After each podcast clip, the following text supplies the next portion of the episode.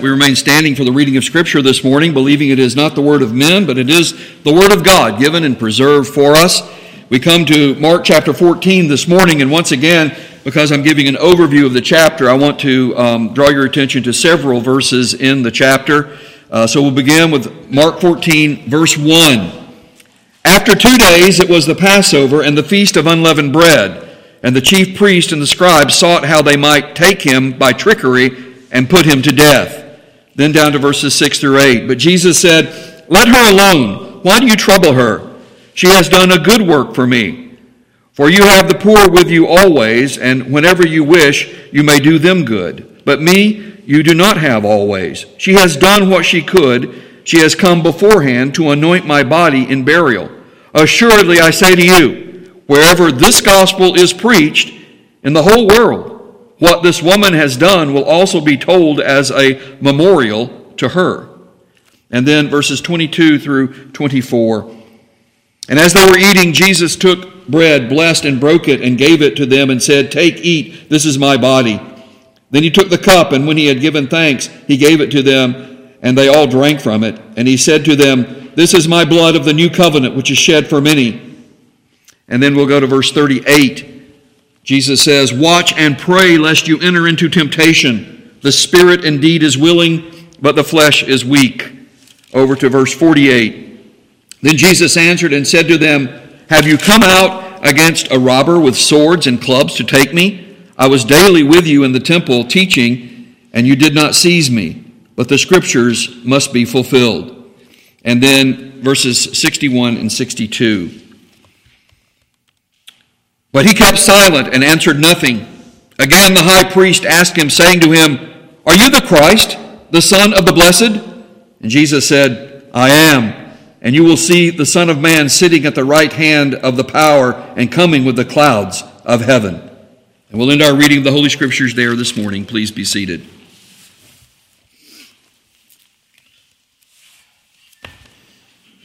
We continue on in the exposition of the Gospel of Mark this morning, uh, coming to chapter 14. And as I have said over the last few weeks, uh, I lament having to uh, give these overviews and not being able to go back and follow through with the full exposition.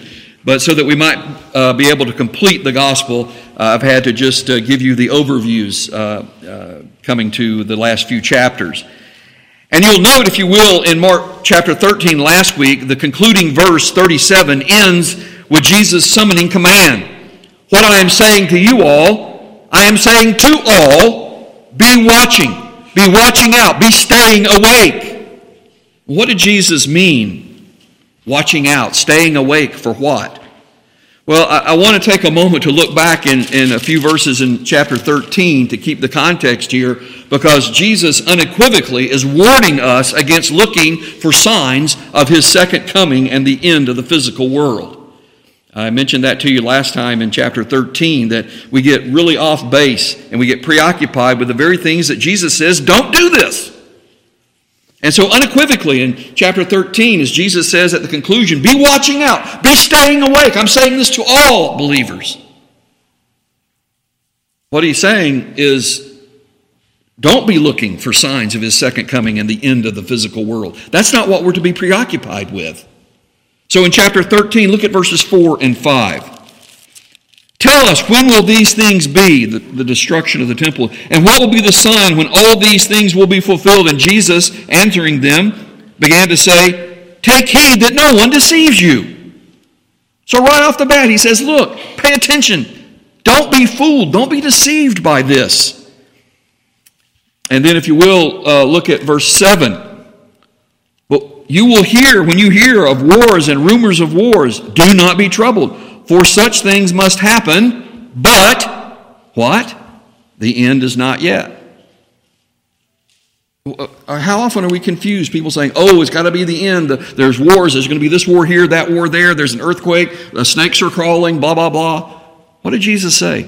The end is not yet. Don't be deceived. Don't be fooled by these things. Look at verse 9. But watch. Watch out.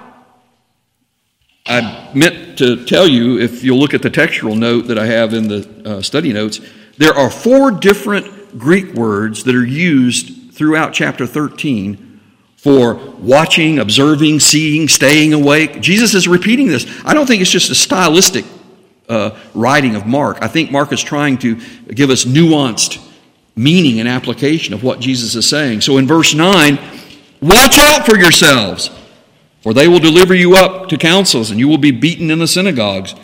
You will be brought before rulers and kings for my sake, for a testimony to them. This is what you're to be watching out for. If you look at verse 14, Jesus goes on to say, So when you see the abomination of desolation spoken of by Daniel the prophet, Jesus validates for us the Holy Scriptures as the inspired Word of God, and as Daniel is a prophet speaking beforehand and speaking directly about what Jesus is saying is going to happen that he's telling them about the destruction of Jerusalem that was coming by the Romans within that generation. When you see the abomination of desolation spoken of by Daniel the prophet standing where it ought not, let the reader understand. Then let those who are in Judea flee to the mountains. So Jesus localizes this both in terms of time and place. And then uh, look at verses 21 through 23. Then, if anyone says to you, Look, another one of those words for watch out, look, stay away. If anyone says to you, Look, here is Christ, or Look, uh, there he is, do not believe it. So Jesus tells us right here don't be fooled by those who are clamoring and constantly saying Jesus is going to be here or there, Christ is going to appear or has appeared. Don't believe it. Verse 22 For false Christ and false prophets will arise and show signs and wonders, deceiving, if possible, even the elect. But take heed. See, I have told you all these things beforehand. Are we listening to what Jesus has to say about this? Look at verse 32. But of that day and hour regarding his second coming, of that day and hour, no one knows, not even the angels in heaven, nor the Son, but only the Father. And note, if you will, particularly verse 33 Take heed, watch, and pray, for you do not know when the time is. And then on, it is like a man going in a far country who left his house and gave authority to his servants and to each his work and commanded the doorkeeper to watch. Watch therefore. What are we supposed to be watching for? For you do not know when the master of the uh, uh, house is coming, in the evening, at midnight, at the crowning of the rooster, at the crowing of the rooster, or in the morning, lest coming suddenly he find you sleeping. And what I say to you all, I say to all watch, watch out, stay awake. So this theme is certainly very developed in chapter 13 of Jesus directly telling us we're not to be looking for signs of his second coming. What are we to be looking out for? What are we to be uh, watching? How are we to be staying awake? Well, what Jesus emphasizes and illustrates is by faith watching out and staying awake, not falling asleep and thereby going off the Christian way or the Christian path. We have a colloquial expression, don't we? Don't fall asleep at the wheel. And sadly, that uh, colloquial expression is born out of sad consequences that we see regularly. People fall asleep and run off the road, don't they? They run off the expressway, they, they run into other people. We see this sad reality. But the point is being made here is that spiritually, by faith, we are to stay awake and to be watching the promises of God, watching the Word of God, watching what God tells us to be doing, and not be fooled or deceived or go off the road. And so we go on into chapter 14. Mark gives a series of comparisons and contrasts between the flesh and the spirit, applying, continuing to watch out and stay awake by prayer. So in chapter 14, look at verse 34, where um, we read, Jesus said to them, My soul is exceedingly sorrowful, even to death. Stay here and watch. So Jesus is telling uh, the apostles who accompanied him into the Garden of Gethsemane as he divided their company, but he told them all to be staying awake and praying and watching with him. That's what we're to be watching out for. We're to be watching Jesus. We're to be entering into prayer. We're to watch and be directed by Him and what He teaches and tells us, us and tells us to be doing. And so, if you will, look again at verses 37 through 38 of chapter 14 as samples here. when he came and found them sleeping after Jesus came back to where he had left Peter, James, and John, he said to Peter, Simon, are you sleeping? Could you not watch one hour? Could you not watch out? Could you not stay awake in prayer with me for even an hour? Verse 38 Watch and pray. Watch out, stay awake, be praying, lest you enter into temptation. The spirit indeed is willing, but the flesh is weak. So, this is what I'm saying to you about the theme and the arrangement of chapter 14 of the Gospel of Mark. That Mark gives us a series of comparisons and contrasts between the flesh and the spirit, applying, continuing to watch out by faith and staying awake by prayer. And so, chapter 14, the gospel of Jesus Christ, the Son of God, is seen by faith as the ultimate Passover deliverance from sin and death. That's what we're to be watching. That's what we're to be focusing on. That's what we're to keep before us. Deliverance from sin and death. The flesh is weak, but in the spirit we pray and we focus on who the Lord Jesus is and what he has done. We can never get enough of that. We must always be watching Jesus as he's revealed to us in Scripture. This is what the Apostle Paul wrote the truth of Christ, the truth as it is in Jesus. We're looking for the truth of who Jesus is and what he teaches us and how he directs us. So in verses 1 through 9 of chapter 14, we see that there are religious unbelievers in the flesh plotting for Jesus' murder. But there is a repentant believer, a woman, unnamed, who comes to Jesus in faith, anointing him for his death. Uh, you know the story that criticism was given of her because she took that very costly oil. She broke the alabaster box and, and anointed Jesus' head with it. And there were those who were saying, chiefly led by um, Judas, as we read in uh, synoptic accounts, that this was a waste. This money could have been uh, used for the poor if we just sold that oil. And what does Jesus say? No. Why are you troubling this woman? She has done a good thing. She has anointed me in uh, preparation for my death. How much she understood that, I don't know, but Jesus gives her approval. As a matter of fact, Jesus says, wherever the gospel is preached in all the world from that time forward, that will be a memorial for her act of anointing Jesus in terms of his coming burial. Now, I want to point out, and I don't have time to develop it here, but Jesus says it will be a memorial to her wherever the gospel is preached. And then later on, we have Jesus in the same chapter instituting the Lord's Supper to us. And there's an interesting um, study here in terms of the Lord's Supper not being, or at least being more than a memorial. What this woman has done, this act, is not repeated. It was a one time act that has meaning in reference to Jesus' death, and she is memorialized in that act. But Jesus institutes the Lord's Supper as a sign and seal of the new covenant in his blood. It's more than a memorial. And we don't have time to develop that thought, but it's important that you see it. Going on to verses 10 through 16, in terms of watching Jesus and the contrast that, that Mark gives us in this chapter, watching out and staying awake, we see that Judas in the flesh is planning his betrayal of Jesus. But the disciples in faith go and prepare for the last Passover. And uh, again, comparing those details, how uh, Judas goes out in secrecy and plots this uh, betrayal. But once again, Jesus sends a couple of disciples that are unnamed, and he tells them to follow someone that they'll find with a pitcher of water and go to that house and say that the master has need of the upper room. And all of this in the providence of God and witnessed by the Holy Spirit demonstrates how, in faith, they act in preparation for the last Passover. And then in verses 17 through 26, again, watching Jesus and how we are to be watching out and staying awake in prayer and in worship we find that Judas in the flesh is condemned for sinning against God by the covenant of works. Jesus says, Woe unto him! It would be better if he'd never been born. But going back to his accountability to God, Judas is accountable. God did not make him do that. We have a warped and twisted view of God's sovereignty because Scripture tells us that God is not accountable for sin. There is no darkness in God at all. God does not sin, nor does he lead others to sin. So Judas did this following his own nature.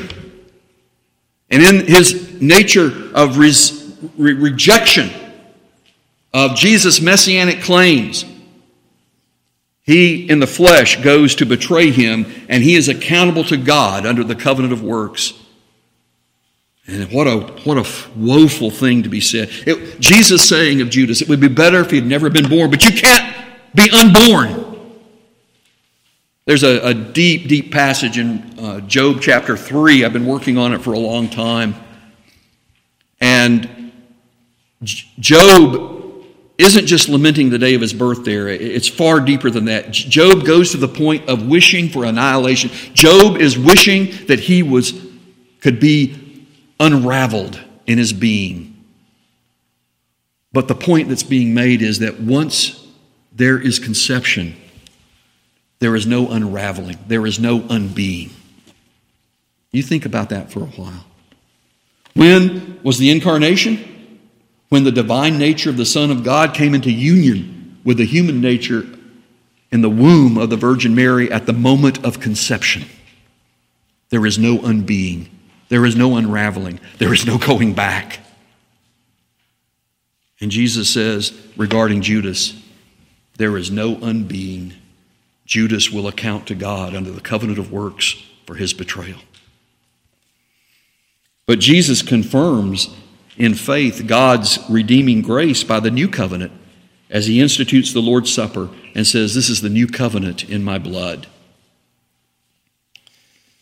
And then on into verses 27 through 42, again, as Mark puts this together for us and how we're to be watching Jesus and watching out and staying awake, we hear the apostles protesting in the weakness of their flesh when Jesus says, I'm going to be betrayed. You're all going to be scattered. You're all going to leave me. And they begin to, uh, to protest and say, No, no, we'll die with you. But Jesus counsels them rather than protesting and trusting their flesh and, and uh, bristling up and saying that they would never do it. Jesus counsels that they should be prostrating themselves in prayer, watching in the Spirit. And that's another application I think is very valuable to us before we get our back up and begin to lash out and in our flesh think that we have that upper hand, have we been prostrate in prayer? Have we been bowed and humbled before God? And I'm not talking about just the posture, whether you pray on your knees or pray in your chair or whatever. That's not the point. The point is in our heart. Is your heart and your mind bowed to God? Are you prostrate in prayer? Is that a continual watching and staying awake in terms of your humility before God? Don't trust the flesh. It's so easy to get entangled in the flesh and for ego and self to be um, so powerful in our lives. Again, I'll go back to Job 3. I've been doing a lot of uh, study and thought on Job 3. One of the things that has really struck me is um, Job 3 really sets out the theme of the, of the rest of the um, book of Job. Now, I know that uh, Job is often presented to us in terms of the suffering of the righteous, and yes, that, that, that is propelling the story of Job, but there's something else going on. As a matter of fact, I think the, the, the book of Job in the Hebrew poetry probably delves more deeply into the psychology of what we could, could begin to approximate of the sufferings of the Lord Jesus in mind and soul. And Jesus, who knew no sin, becoming sin for us. As Job gives expression to the depths of his soul and his struggle and his concern and his, his hurt and his wound and his, his uh, mistrust his abandonment, all these things that are going on in Job's soul.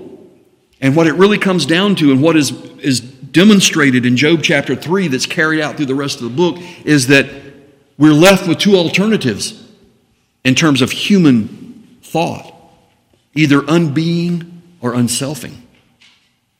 And so it's understandable that the world looks to unbeing the world counsels annihilation. I just heard this very week a, a, an interview with a, a famous um, conservative journalist who has a um, article in the paper, uh, uh, in one of the papers every day. And they were interviewing this particular journalist, and he's known to be very conservative. As a matter of fact, he actually has a, a Down syndrome child. And he talks about the value and the worth of that particular child, his son, who has lived quite beyond his life expectancy. And he's talked with glowing and deep and affectionate love for this, this son. And yet, he has a view of annihilation. There's nothing after death. I don't believe in God. And so there's nothing of uh, any uh, hope. He believes in unbeing. Now, how can you reconcile that with thinking the value of his child and standing for conservative values, uh, uh, um, moral values, and yet bankrupt in terms of faith. There is no God, there is no afterlife, there is no value. But I love my son, and he's made the world a better place. You see, this is the world's alternative to unselfing. And that's what God calls us to. Through Christ, we must all be unselfed to be a new self in Christ. But the world rejecting that has only one desperate hope to cling on to. It's the most desperate of all unbeing. And that's a, that's a fantasy, that's a falsehood. So, Jesus counsels us to remain prostrate in prayer. And then you see again in verses 43 through 52, Mark sets before us watching Jesus in the way in which we're to be watching out and staying awake is that rebellious unbelievers in the flesh pervert the demonstrations of loving affections. Have you ever taken note of how Jesus is identified? A false kiss, a gang comes out with clubs and spears under cover of night, intending on gang violence. And then we have this very cryptic description of a young man who followed them, who, when this kind of suddenly took place, he jumped out of bed and just threw a sheet around him and followed them. And he was discovered, and they tried to grab him. And as a matter of fact, he had to run, and he was stripped of the sheet that he was wearing. And I want to tell you the intent on grabbing this young man was nefarious. I believe it was going to be an attempted rape. That's the kind of ugliness that was going on in this gang that came out after Jesus. And you can see that in this there is the perversion of those demonstrations of loving affection. A kiss isn't for betrayal. Gangs come together in violence trying to force community and compliance. And oh, how desperate it is in our own communities and society that rape runs rampant. All these things are a perversion, a per- perversion of the demonstrations of what true loving affections are supposed to be. But in this, we see Jesus' example that in the Spirit, he resists the flesh, and he specifically references submitting to the Scriptures, that the Scriptures might be fulfilled. Jesus, in his humanity, unselfed and said, Not my will, but your will be done, Father. And that's what the next section is about Jesus praying and saying, Not my will, but your will be done. And we watch and we see Jesus as we have the flesh denies confession that Jesus is the Christ. This is where the flesh will lead you. We have the religiously self righteous denying that Jesus is the Christ and bringing forward false witnesses trying to trump up charges against Jesus. They can't find any agreement. And so finally, the high priest puts Jesus under oath. This is the only time that Jesus will respond to him. But in uh, along uh, contemporaneously with what's happening here, there's another sub story going on with Peter. Remember Peter as a believer, and yet Peter gives in to his fear of shame. Jesus told him this would happen. And the story unfolds where Jesus, uh, Jesus is taken to the, the high priest quarters, and Peter is in the courtyard, and he's discovered. Uh, maybe he had gone there selling fish or for whatever reason, but one of the little maids recognizes him and says, You're one of them, you're one of the Galileans. And Peter denies Jesus. I don't know him. And he goes out to warm himself, standing there by the, the fire, and there are those gathered around, and they've heard Jesus or they've heard Peter speak, and they say, Of course you're one, you're a Galilean, your speech betrays you. We can tell where you're from. And Peter denies them and curses. The third time, he is again identified, and, and Peter, out of shame and fear, denies the Lord Jesus three times, and the rooster crows a second time, and Peter, remembering what Jesus said, when in his flesh he said, I will die with you, and Jesus says, No, you won't. In your flesh, you're going to deny me.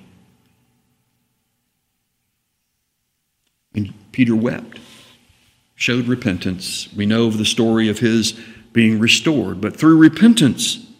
And yet, here in this part of Mark 14, Mark is warning us to be watching, watching and staying awake because the flesh denies confession that Jesus is the Christ. In your flesh, you cannot confess that Jesus is the, is the Christ. Only by the Spirit can we confess that Jesus is the Christ, the Messiah, the anointed one of God, our Savior, and not be ashamed in times of fear and threat.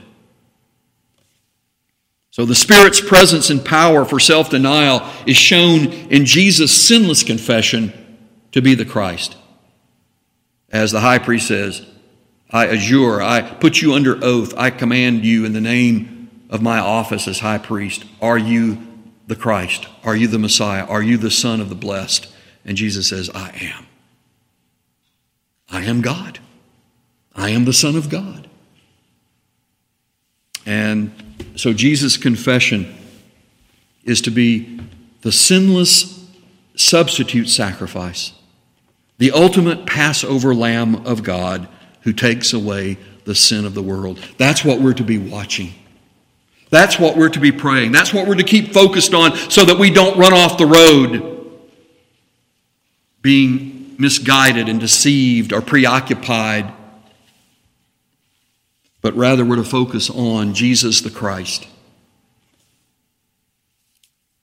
So, the gospel mystery, that's where the word sacrament comes from. That's when we refer to the Lord's Supper as a sacrament. It's a mystery that God has identified for us, a mystery that has attended to it God's covenant promise. It's a sign and seal, it's more than a memorial. We're not just remembering something that happened in the past, but rather attending it is the promise of Jesus that by faith he is more real to us than bread and wine are to our body.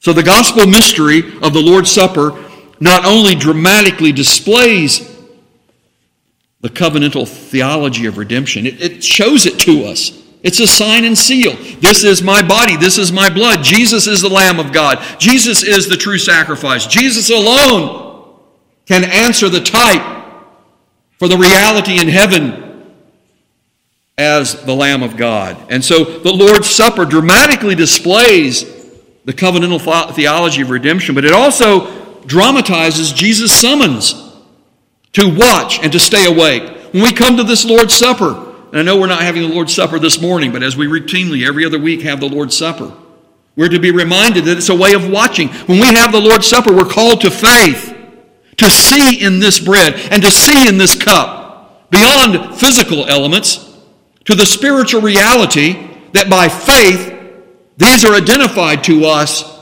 for what the body and the blood of Jesus are for our salvation. You can't be saved by eating bread. You can't be saved by drinking a cup of wine or juice. But as a sign and seal in faith, you can be saved by union to Jesus the Christ, the Lamb of God, and by his lifeblood as a voluntary sacrifice to cover your sin's guilt from the covenant of works. You're, under, you're condemned under the covenant of works in your sin. The only escape from that is the covenant of grace by the redemption that is in Jesus' blood.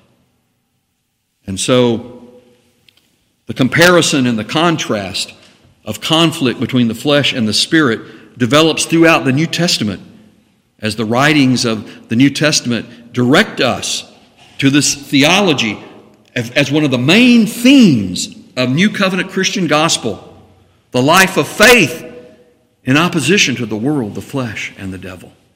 This is what Jesus says you're to be watching out for. This is where you're to be staying awake because the world is against you. Jesus said it was against me, it's going to be against you. The flesh is an ongoing struggle that we have. Even the remnants of the old person in the remaining corruption of the flesh, wars against the spirit and the spirit against the flesh. And beloved, we're to follow the Lord Jesus and be attentive to the Holy Spirit. That's the only spirit we need to know about because the devil is our adversary. And like a roaring lion, he goes about seeking whom he may devour those who are unwary, those who are uncautious, those who are silly, those who want to play around with things that God says stay away from. So Jesus tells us don't be foolish in hearing these conflicted voices that are always telling you Jesus is here, Jesus is there, Christ is going to appear here, here's a new date. I saw a funny meme that said there is a, new position at the Christian bookstore, someone that is constantly updating and taking off the shelves the expired prophecy books. Date setting. How many revisions? How many revisions do you think we should be allowed for a date setting book for the second coming? Just listen to what Jesus said. Don't listen to it. Don't be deceived. Don't be looking for signs of the second coming. Be looking to who Jesus is, the author and finisher of our faith. And by that, stay awake in living in faith against the world, the flesh, and the devil. We'll continue with chapter 15 next time. Coming to the conclusion, wanting to make sure we get the Gospel of Mark finished. But I hope that you will take, and as I mentioned to you even this morning, I hope that you will take this um, these study notes from chapter 14 and compare them with uh, Psalm 27. I think you'd find that to be a very rewarding and useful uh, way to study Scripture. We'll turn then to our parting hymn this morning.